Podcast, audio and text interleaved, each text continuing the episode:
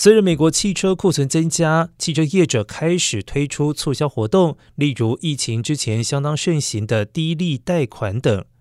汽车情报网站表示，别克、GMC 更是提供三十六期零利率贷款。尽管如此，目前的折扣幅度依然处于历史低点，而且分析师与产业人士都认为，回复疫情之前的水准还需要时间。